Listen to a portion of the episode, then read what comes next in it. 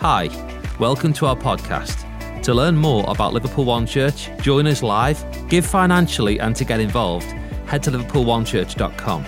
We believe God wants to do great things in and through your life today. Enjoy this message. Today, welcome. If you're in the room, welcome to everybody who's online watching. Also, you know, Luke mentioned last week that we'd had a couple of weeks out and we've had some amazing people teaching in the life of church. But you know, like when you're parents of young children and you cannot wait to have a night away, to have a break from the kids because it's been pretty full on. And then you get that break and all you do is talk about the kids and you can't wait to get back to see them. That's kind of like what it's like for us taking a couple of weeks out of church life. It's all we talk about. And I just want you to know that we're committed to building a strong church in the city of Liverpool. We love you passionately, and we're so glad that you're on this journey with us. And so we're in the middle of a series, a new series that we've simply called Mask Off, which I think is pretty relevant to where life finds us right now, because it's been a strange year, right? Doing life behind a mask. Not being able to see people's facial expressions when you're talking to them. I mean, you want to try standing up here and speaking while everybody's got a mask on. You've no idea, are they yawning behind that mask? Are they pulling tongues at me? I would not know because I can't see their facial expressions. Well, today I want to address another thought, and that is about removing another type of mask. For we all wear some form of an invisible mask. You know, the way of life, there's a way of life that the world has taught us is normal. But the word of life teaches us that that way of life is not the life that God intended for you. The world would teach us that deception and disguise and deceit and lies are okay. Like it's okay to blag it, fake it till you make it. In fact, what we've done is we've made our reality become more like our Instagram. So it's not okay to be you, but the world is, you know, in the same way that before you put your picture on Instagram, you pimp it.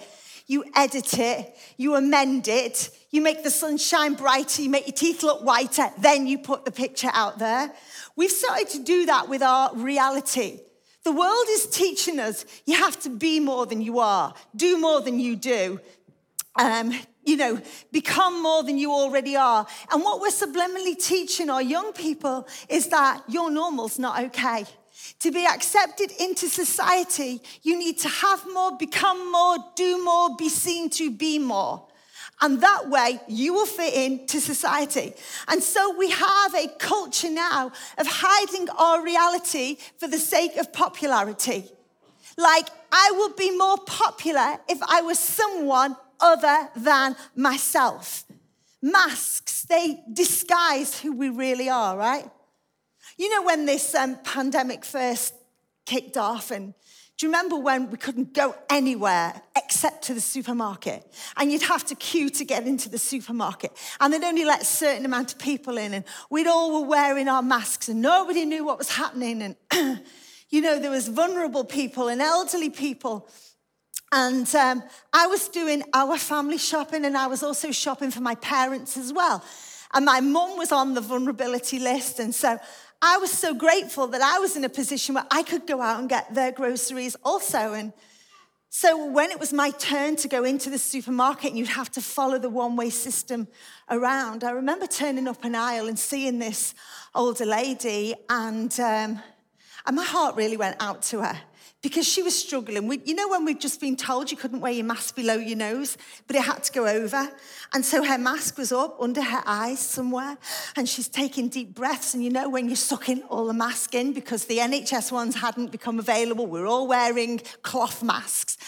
And she's struggling, and she's got this fluffy hat on her head, and her hat had come down over her eyes here, and her mask was up here, and now she's coming down the one-way system the completely wrong way. So I couldn't take my eyes off this poor woman. And I just began to be thankful once again that I could go out and do my parents' shopping. So as I made my way up the aisle and I got closer to this woman, I stared at her a little bit longer and I found myself saying these words, "Mum, is that you?"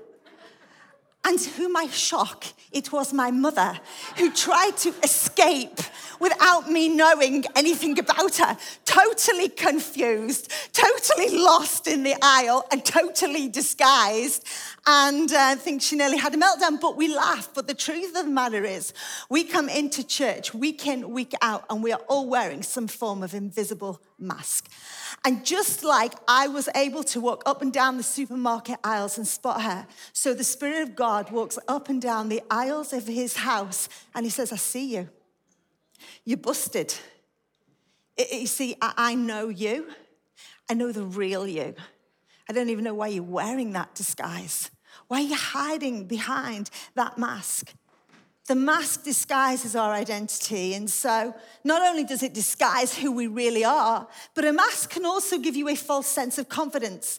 It's like we become more confident if we could be like somebody else, because who I am is not good enough, but if I could act and become like somebody else, I could be more confident. And if you do not believe me, just go out into the courtyard and have a good look at our Lenny the lion.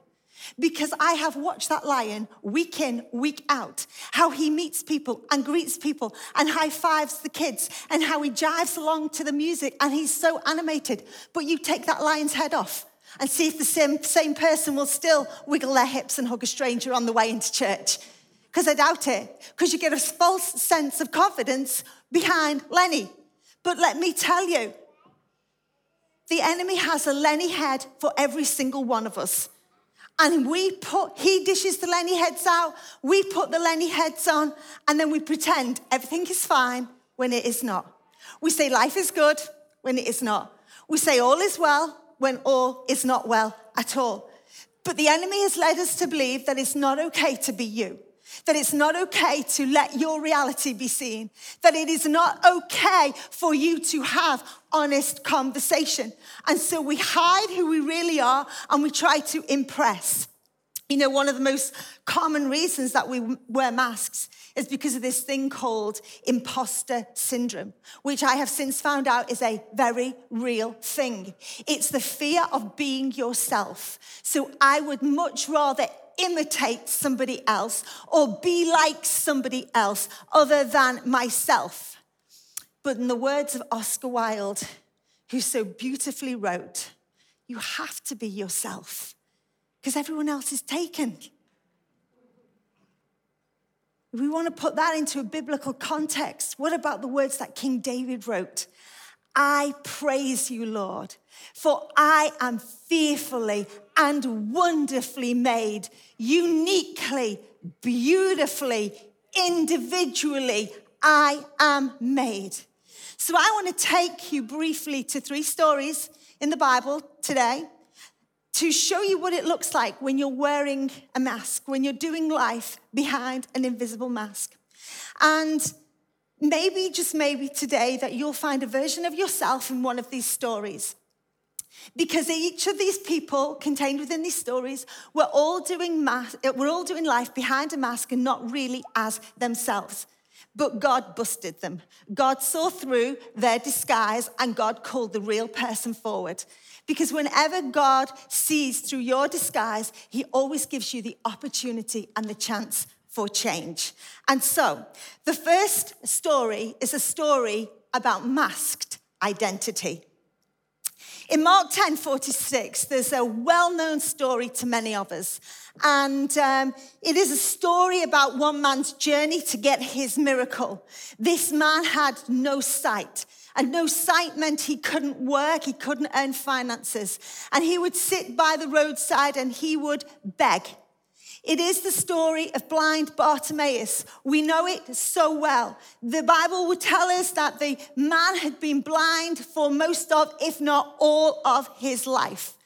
And maybe you're in church today, and though you have sight with your eyes, you've lost vision for your life. So you're doing life blind.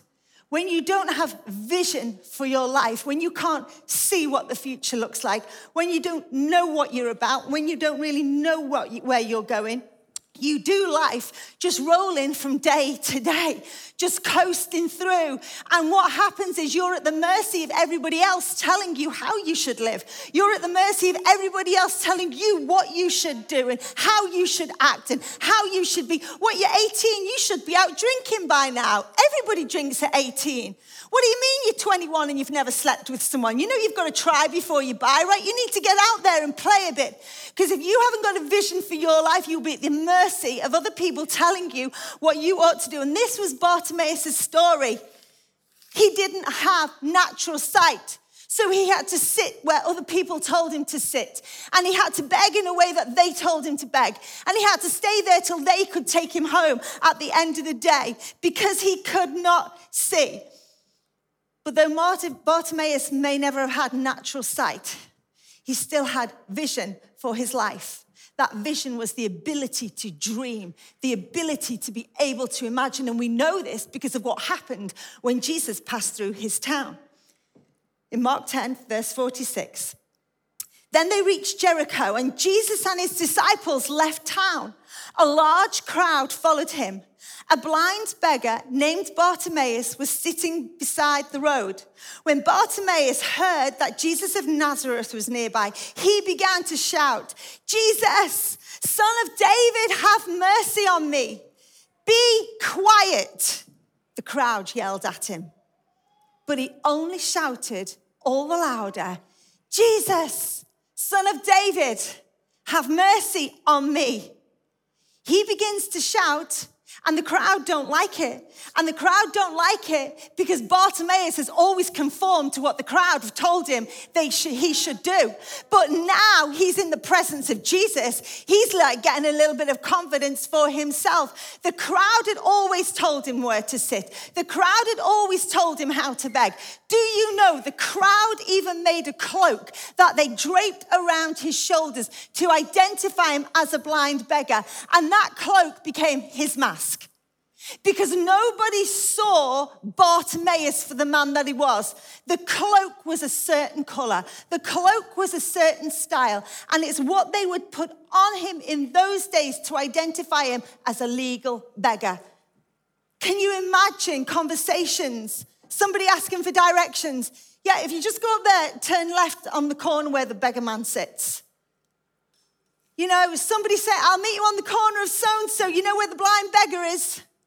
No longer does he have an identity of his own. He's just known to the crowd as the blind beggar. And maybe you're wearing a mask today, not out of choice, but maybe it's a mask that someone's put on you. Maybe it's an identity that they've cloaked you with. Maybe you're known as, you know, that divorced woman, you know her? Or maybe you're known as the single guy. You know that fella, the single guy. Or maybe you're known as the one who can't get a job. Or, you know the woman that can't get pregnant, you know her? And we identify people. People lose their identity underneath what other people are calling them and mask them. But if I'm honest with you today, we don't have to do life like that. Maybe you've lost sight of your own natural identity. But Bartimaeus began to shout out because he was knew he was in the presence of Jesus. So he starts being spontaneous. He gets up on his feet. He starts moving through the crowd. Don't forget, he's still blind, but he's shouting out to Jesus. And the crowd tell him to shut up. Because not everybody wants you to be without your mask, because it helps them put you in a box when you've got a label on your life. But Bartimaeus starts to be sensitive, and this is what I want you to see. Jesus heard him shouting, and he stopped, and he told him, "Come to me," which I think is hilarious. The man's blind. Like, Jesus, just get a bit of sensitivity about you. Why don't you go to him? But Jesus stays where he is, and he's like, "Yeah, you come to me." Bartimaeus trying to make his way through the crowd. "Oh, do you know what it tells me? You'll do what you want to do." Like we make our excuses why we can't come to church. We make our excuses why we couldn't pray. We make our excuses why we can't worship God in this season because life's just so tough and life's so difficult. No, let me tell you, you will do what you want to do. And Bartimaeus was so serious about getting his healing from Jesus that he made him set his way, a blind man through the crowd. And he got before Jesus, but that's not what I want you to see. This is what I want you to see in verse 50. Bartimaeus threw aside his coat, jumped up and came to Jesus. Bartimaeus threw aside his coat, jumped up and came to Jesus. Can we all just take note? Jesus did not take the mask off Bartimaeus. Bartimaeus threw aside his coat and he came to Jesus. Jesus didn't take it off him because Bartimaeus was subliminally saying, I no longer want to be known by the mask that other people have put on me. I am not coming to Jesus as a blind beggar. I am coming to Jesus as Bartimaeus, a man in need of a miracle. And so he went to Jesus as himself. Some of you are not getting the breakthrough that you're praying for because you're crying out to Jesus, but still wearing that cloak, that victim mentality that others have put on you. And it's time to find the real you. You've lost all sense of your reality because you're living as someone you think you ought to be because it's what they said about you rather than who you really are. But you can decide today, you know that cloak of shame they put on me? I'm taking it off. Shame, I'm shaking you off. Negativity, I'm not wearing you anymore. I've decided that I'm taking it off. My posture is going to change. Shame, I'm telling you now, I'm not going to listen to what you've said. You told me it would never be. You told me I could never be. You put doubt on me, but today I'm taking it off. Bartimaeus, he stood to his feet. You can change the posture of yourself from the inside out. Don't be sat down. Bartimaeus could have stayed sitting down, praying for Jesus to come to him. Lord, just let him come to me. Just let him. He knows what I need. He'll come to me. No. Change your posture. Get to your feet. On the inside in your spirit, I'm not sitting down anymore. I'm standing to my feet. I'm taking that cloak off and I am motioning myself towards Jesus. The answer to some of the prayers that you've been praying, it begins by you taking your cloak off. The answer to that problem in your marriage, it starts by you taking your cloak off. The answer to you finding a job starts by you taking the cloak of victim mentality off. The answer to building bridges in that relationship, it starts by you taking off the cloak of pride. That's where I'm going to start today.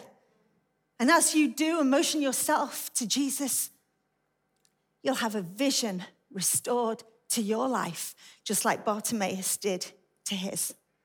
Now, the second mask is a mask that we've definitely all worn at some time or another. You weren't born with this mask, neither did you have this mask when you were a small child.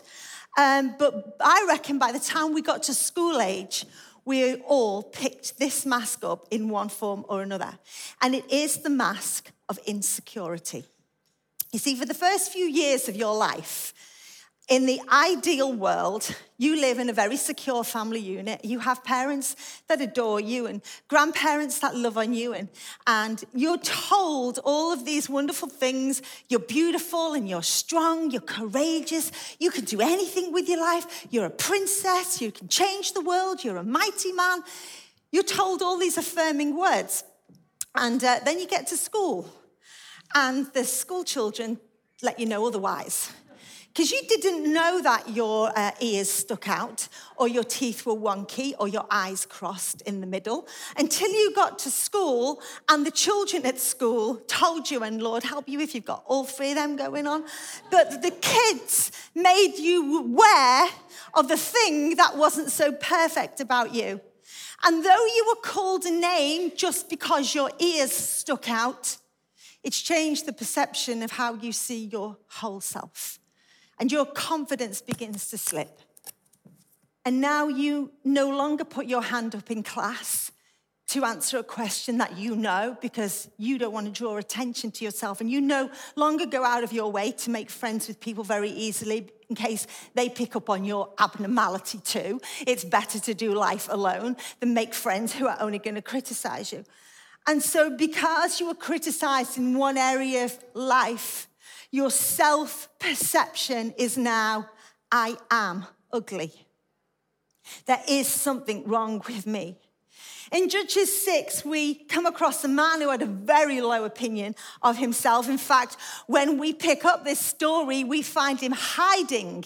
He's hiding in what is known as a wine press, which is kind of like a wine cellar, like a cave under the ground.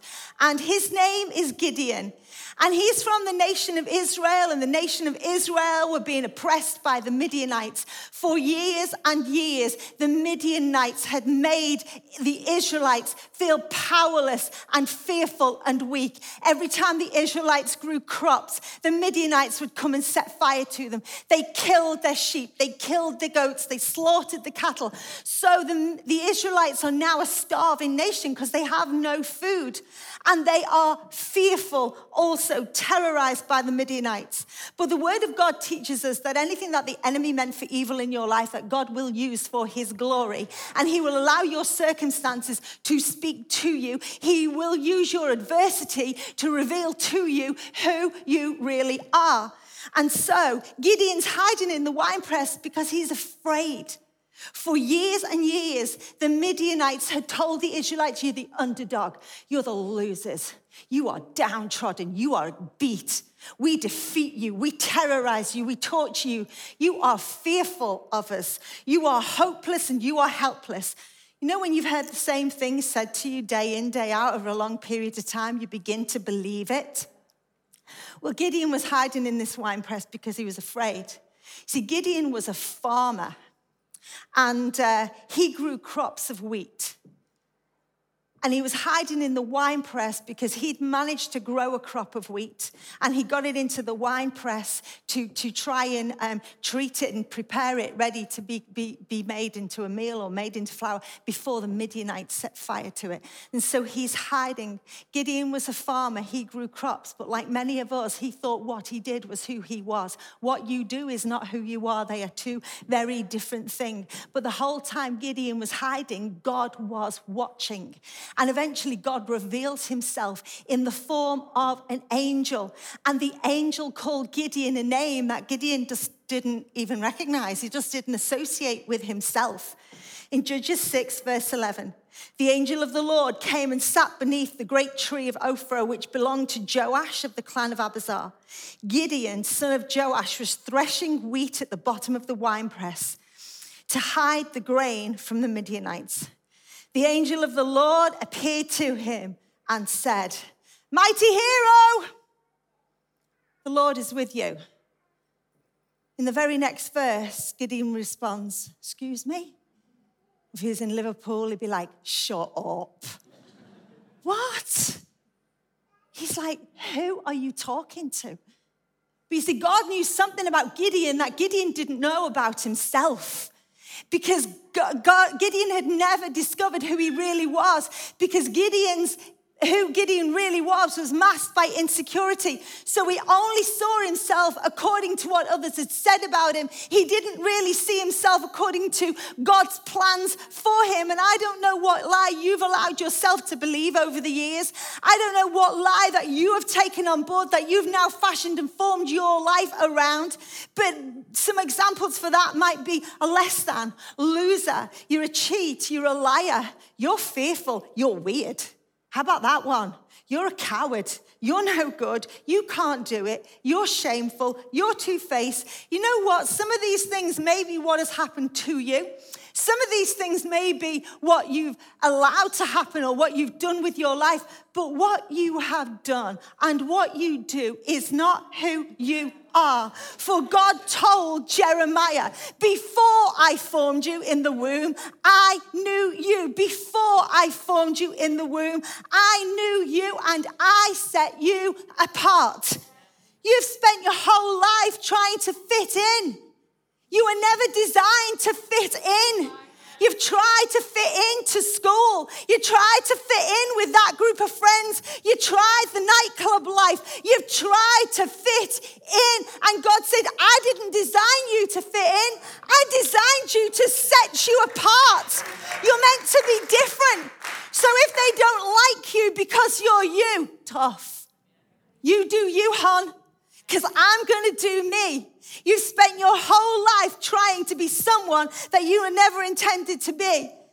And you know, if people think you're weird, that's okay.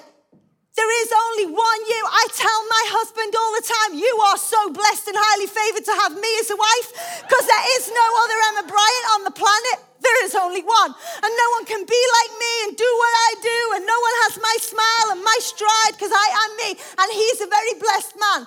And I tell my kids, your mama, she's a designer chick, and you better look after her in her old age, because there's only one of a kind, and that is me, because no one can do me like I do me, and no one can do you. And it's time you stopped conforming to your insecurities and rose up to be the mighty hero that God sees you and calls you to be. You need to start to do you, because no one can smile like you. No one can stride like you. No one has your swag. You are one of a kind.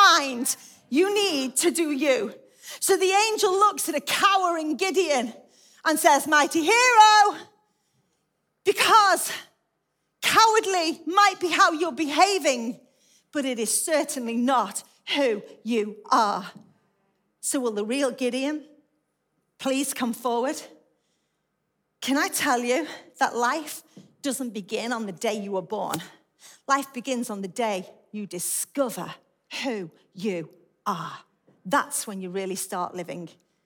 Before I formed you in your mother's womb, God said, I knew you. How did God know you before you were formed? That doesn't make sense, right?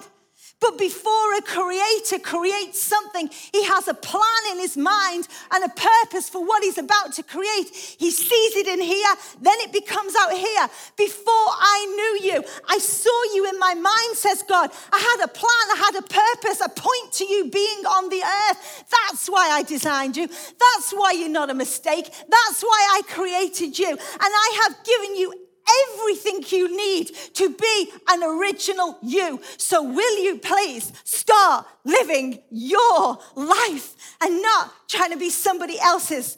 Gideon found he was the answer to his own prayer. Gideon had been praying, Lord, when are you going to send us a deliverer to deliver us from the Midianites? And God said to him, you, Gideon, you are the mighty hero that you've been praying for. And when you know what he calls you, you know you're not what they call you. Yeah. And Gideon dropped his wheat that day and he picked up the sword. And Gideon led a mighty army. Fascinating story. Go away and read it. Gideon led a mighty army. The army was predominantly made up of farmers. But I believe that Gideon went and gave them the pep talk that the angel had just given him. And he reminded them who they were and who God was and how God saw them. And with very few people, Gideon went and slaughtered the Midianites, took back their land, took back their identity, took back their inheritance. And it is time, church, for you to go and take back yours. The final mask is worn by a group of people that Jesus got quite upset with.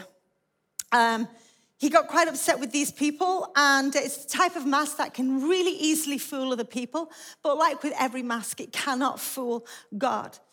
The mask is not a common subject of conversation in most churches. And the reason why is because it was the church that Jesus was talking to. It was the people that day who were what they call religious people, the ones that went to church, the ones that talked the talk, the ones that would look upon the world as sinful, but they did all the right things. They were leaders and teachers in the synagogues, and Jesus called them out for wearing the mask of hypocrisy.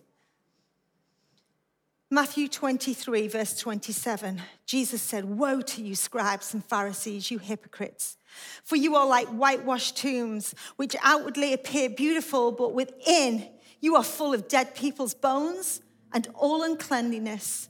So you also appear righteous to others, but you're full of hypocrisy and lawlessness. Jesus was looking at the people coming in and out the temple and the synagogue, and he was like, wow, I see what's going on the outside. I see what everybody else sees.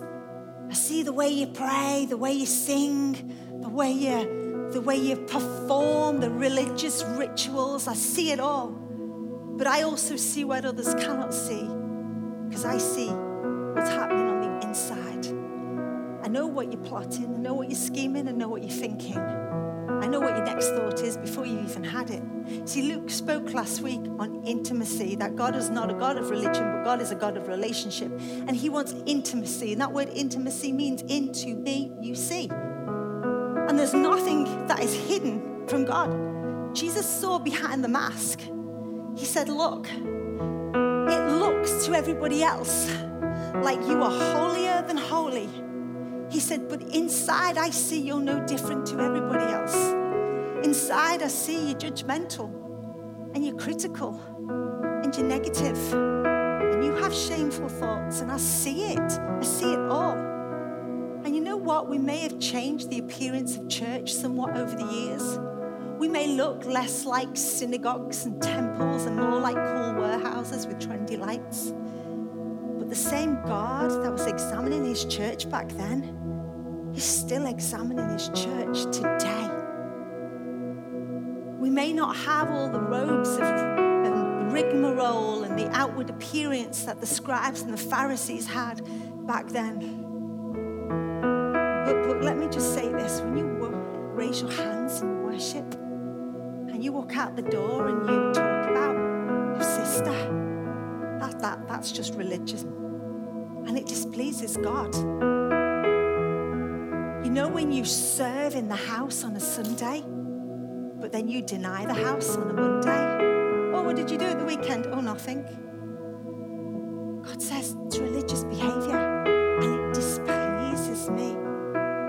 You know, when we open the Word of God and we teach you from the Word of God and you listen to what the Word says, but then when you've got some life-changing choices to make, you listen to what the world says. God said, it's just religion. You just come into church and it's religion. And I'm the God who's after a relationship with you, because I see what others don't see. In the book of Samuel, God sent Samuel the priest to anoint a new king of Israel. But Samuel didn't know who it was he had to anoint. He knew it was one of the sons of Jesse. But Jesse had many sons. So they lined all of the boys up, and Samuel was immediately drawn to the one that looked like a king. It was Eliab, and he was big, and he was strong, and he was handsome, and he spoke with authority. But in Samuel 16, the Lord said to Samuel, do not consider his appearance or his height, for I've rejected him. For the Lord does not look at the things that people look at. People look at the outward appearance, but I, the Lord, I look at the heart. It's not about the performance we put on. It's not about being seen to be doing all the right things. That's like wearing a badge of Christianity.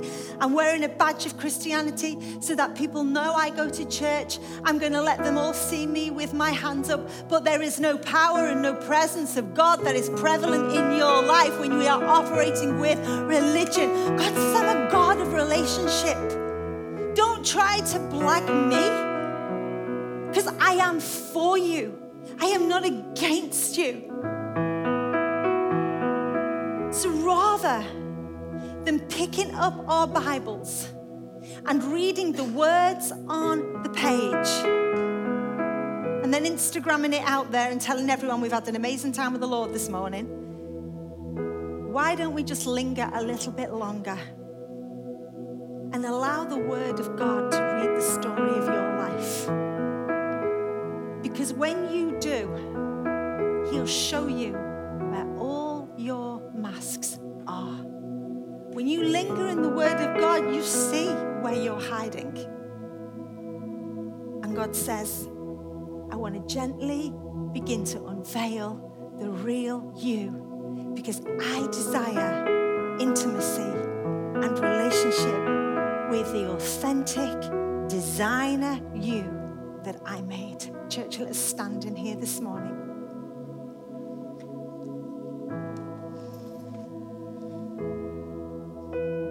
I think it takes brave people to really be you. I think now I'm far gone enough in life to look back on seasons of my life and I can see different masks, different identities, different people I've tried to be.